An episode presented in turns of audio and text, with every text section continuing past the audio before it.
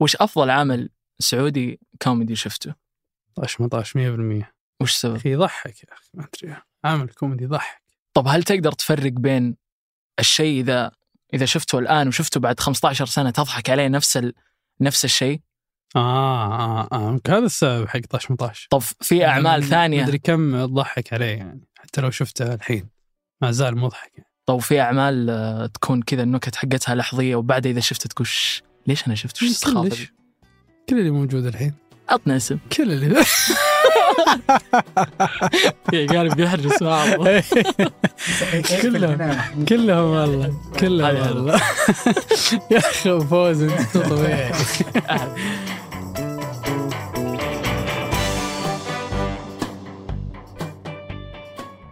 هذا بودكاست الفجر من 8، بودكاست فجر كل يوم نسرد لكم فيه سياق الأخبار اللي تهمكم.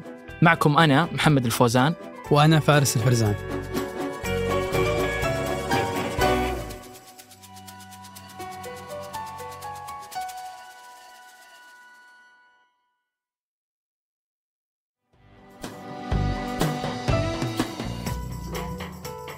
الجيش الباكستاني أعلن عن وجود مظاهرات وأعمال شغب تسببت في قتل حوالي 24 مسلح في الثلاث أيام اللي راحت، ويجي هذا قبل أيام قليلة من الانتخابات العامة اللي بتصير نهاية الأسبوع، واللي أجلت من نوفمبر اللي راح بسبب التوترات الكبيرة بين الجيش ورئيس الوزراء عمران خان، بعد ما شهدت باكستان احتجاجات مؤيديه على اعتقاله. وأساساً خان في السجن من أغسطس اللي راح، وأفرج عنه قبل أسابيع، ثم انسجن من جديد إلى الحين، وتلقى عقوبات على 3 أحكام مختلفة بالسجن في الأسبوع اللي راح بس. وكان نجم الكريكت السابق خان تولى رئاسة الحكومة من 2018 إلى 2022، وعليه اتهامات أساسية تتعلق برسالة سرية أرسلها السفير الباكستاني في واشنطن له، واتهم خان بسببها بإفشاء أسرار البلاد. ويواجه خان أحكام أكثر من 24 سنة من السجن، وهي مجمل الأحكام اللي صدرت عليه للحين. وبالرغم من كل هذه التوترات حاول عمران خان الترشح للانتخابات قبل أيام، لكنه ما عاد صار ينفع يترشح في ال5 سنوات الجاية بسبب هذه القضايا. ورفعت السلطات الباكستانية حالة التأهب مع تصاعد أعمال العنف في البلاد، وتحديدا في المناطق الحدودية بسبب إقليم بلوشستان. وعشان نفهم وش هو بالضبط اللي قاعد يصير في باكستان، نحتاج أول نعرف ليش صار أساسا انزعاج من عمران خان، وش علاقة كل هذا بإقليم بلوشستان الأهم في باكستان.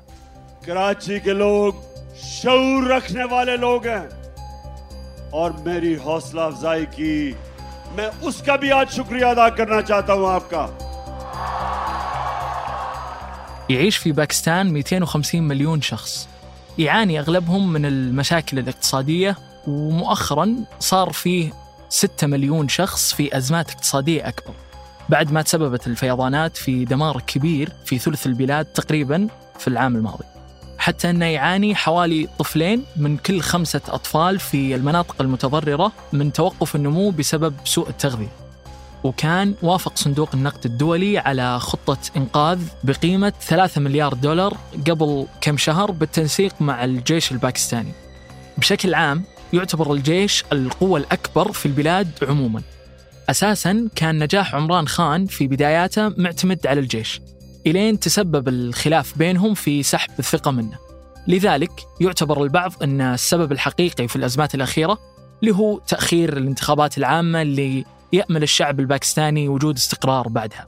وكان من أبرز الشخصيات اللي تخوض هذه الانتخابات هي حزب الرابطة الإسلامية بزعامة رئيس الوزراء الأسبق نواز الشريف، واللي يترشح الولاية رابعة، ويعتبر الأوفر حظاً للفوز بالانتخابات العامة بعد دعم الجيش.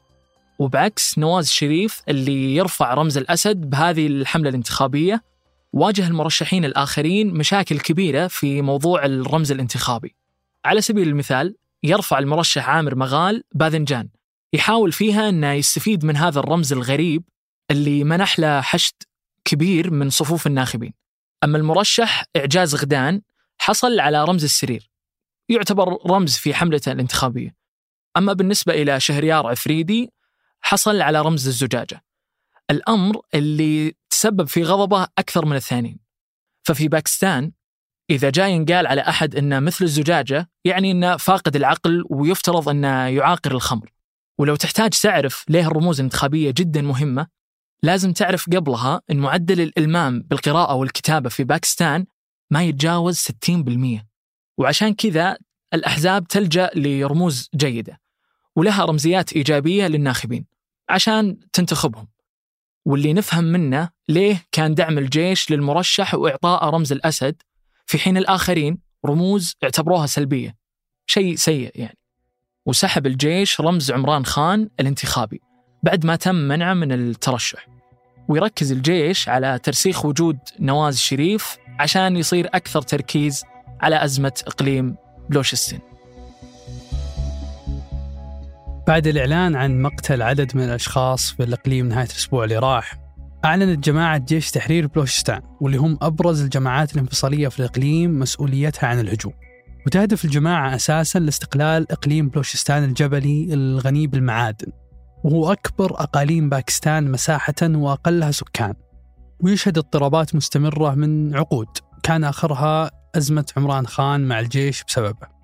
ويحد بلوشستان أفغانستان من الشمال وإيران من الغرب، وله خط ساحلي طويل على بحر العرب، وعنده أكبر حقل للغاز الطبيعي في باكستان. كذلك يعتقد أنه غني بالكثير من الاحتياطات غير المكتشفة، وهو غني كذلك بمعادن نفيسة مثل الذهب اللي زاد إنتاجه خلال السنوات اللي راحت. ويحتل موقع رئيسي في الممر الاقتصادي الصيني والباكستاني اللي تبلغ تكلفته مليارات الدولارات. ويعتبر العنف اللي يصير مؤخرا في البلاد شيء معتاد كلما اقتربت الانتخابات في باكستان وتصاعد الأزمة في هذا الإقليم تحديدا. ويقول السكان المحليين إنهم ما هم قاعدين يحصلون على نصيبهم العادل من الثروة من احتياطات النفط والغاز. وتصنف المنطقة باستمرار في أسفل مؤشرات التنمية في باكستان.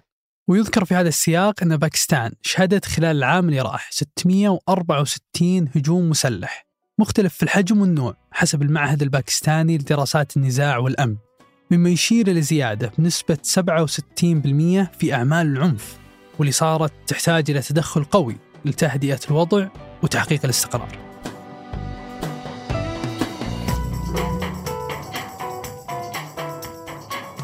وقبل ننهي الحلقة هذه أخبار على السريع. وجهت أمريكا ضربات انتقامية على أهداف في سوريا والعراق، وشملت هذه الضربات 7 مواقع في البلدين، 4 منها في سوريا والثلاث الباقية في العراق. كل هذا الأشياء صارت في نص ساعة فقط. والشيء هذا كان رد على هجوم قاعدة البرج 22 على الحدود الأردنية السورية، واللي تسببت في موت 3 جنود أمريكيين في الأسبوع الماضي. وقال الجيش الأمريكي أن الطائرات ضربت أكثر من 85 هدف مرتبط بفيلق القدس اللي يكون تابع للحرس الثوري الإيراني، وأنه تم استخدام أكثر من 125 ذخيرة دقيقة التوجيه في تلك الضربات. وأدانت إيران بشدة هذا الهجوم، وقالت أن هذا الشيء يعتبر انتهاك لسيادة سوريا والعراق. وأعلن المتحدث باسم الجيش العراقي أن الضربات الأمريكية الانتقامية تشكل انتهاك للسيادة العراقية، وهو الرأي نفسه بالنسبة للفصائل في سوريا. وتمثل هذه الأزمة مشكلة جانبية بسبب حرب جيش الاحتلال الإسرائيلي على غزة، واللي قربت أنها تكون في شهرها الخامس. يخطط جيف بيزوس أن يبيع حوالي 50 مليون سهم من شركة أمازون، وهذا بيسويه على مدى 12 شهر الجاية. يجي هذا مع احتمال أنه بياخذ أرباحه من صعود السهم، واللي بيخليه قريب من أن يكون أغنى شخص في العالم. وهذا كله بعد ما أعلنت أمازون عن أفضل نمو للمبيعات عبر الإنترنت من بداية كورونا، واللي أنتج عن ارتفاع سهمها بنسبة 8% تقريبا. وقفزت ثروة بيزوس بمبلغ يناسب الارتفاع في الأسهم، واللي وصلت حوالي 13 مليار دولار، وهذا تخليه وراء إيلون ماسك، واللي هو أغنى رجل في العالم بفرق يصل إلى 5.7 مليار دولار بحسب مؤشر بلومبرج للمليارديريين. وبدت الفجوة بين بيزوس وماسك تضيق مع تحرك أسهم أمازون وتسلا في اتجاهين متعاكسين. واستفادت أمازون من انتعاش أسهم التكنولوجيا اللي رفع مؤشرات الأسهم الأمريكية لأعلى مستوياتها على الإطلاق، في حين تعرضت تسلا لسلسلة أخبار سلبية. ويمكن أن تتضرر ثروة إيلون ماسك بعد ما ألغى قاضي في محكمة ولاية ديلور حزمة أجور له بقيمة 55 مليار دولار الأسبوع هذا. قررت محكمة تونس الحكم بالسجن على زعيم حركة النهضة راشد الغنوشي لمدة 3 سنوات في قضية تلقي حزبه تمويلات أجنبية. وتعتبر الحركات السياسية هذا الحكم بمثابة تمهيد قوي لحل الحركة الإسلامية هناك. ويقضي الغنوشي عقوبة السجن من أبريل الماضي بعد كلام قال فيه أن تونس من دون إسلام سياسي أو يسار أو غيره من الأطياف السياسية هي مشروع حرب أهلية، الموضوع اللي اعتبرته السلطات تحريض على الفوضى في البلاد. وزادت ردود الفعل الغاضبة من حزب النهضة بسبب قرار الحبس. وعموما تقضي تونس فترة مرتبكة جدا نتيجة اقتراب الانتخابات الرئاسية فيها. ومدد الرئيس التونسي الحالي قيس سعيد حالة الطوارئ المعمول فيها في البلاد لمدة 11 شهر لين نهاية عام 2024. وما زالت البلاد تحت وطأة أزمة اقتصادية، بينما تثير سياسة إقالة وتعيين الوزراء والمسؤولين بشكل مستمر جدل بين الناس في تونس.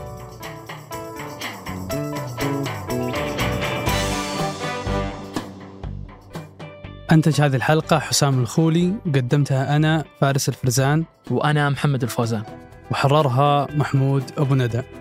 شوفكم بكرة الفجر.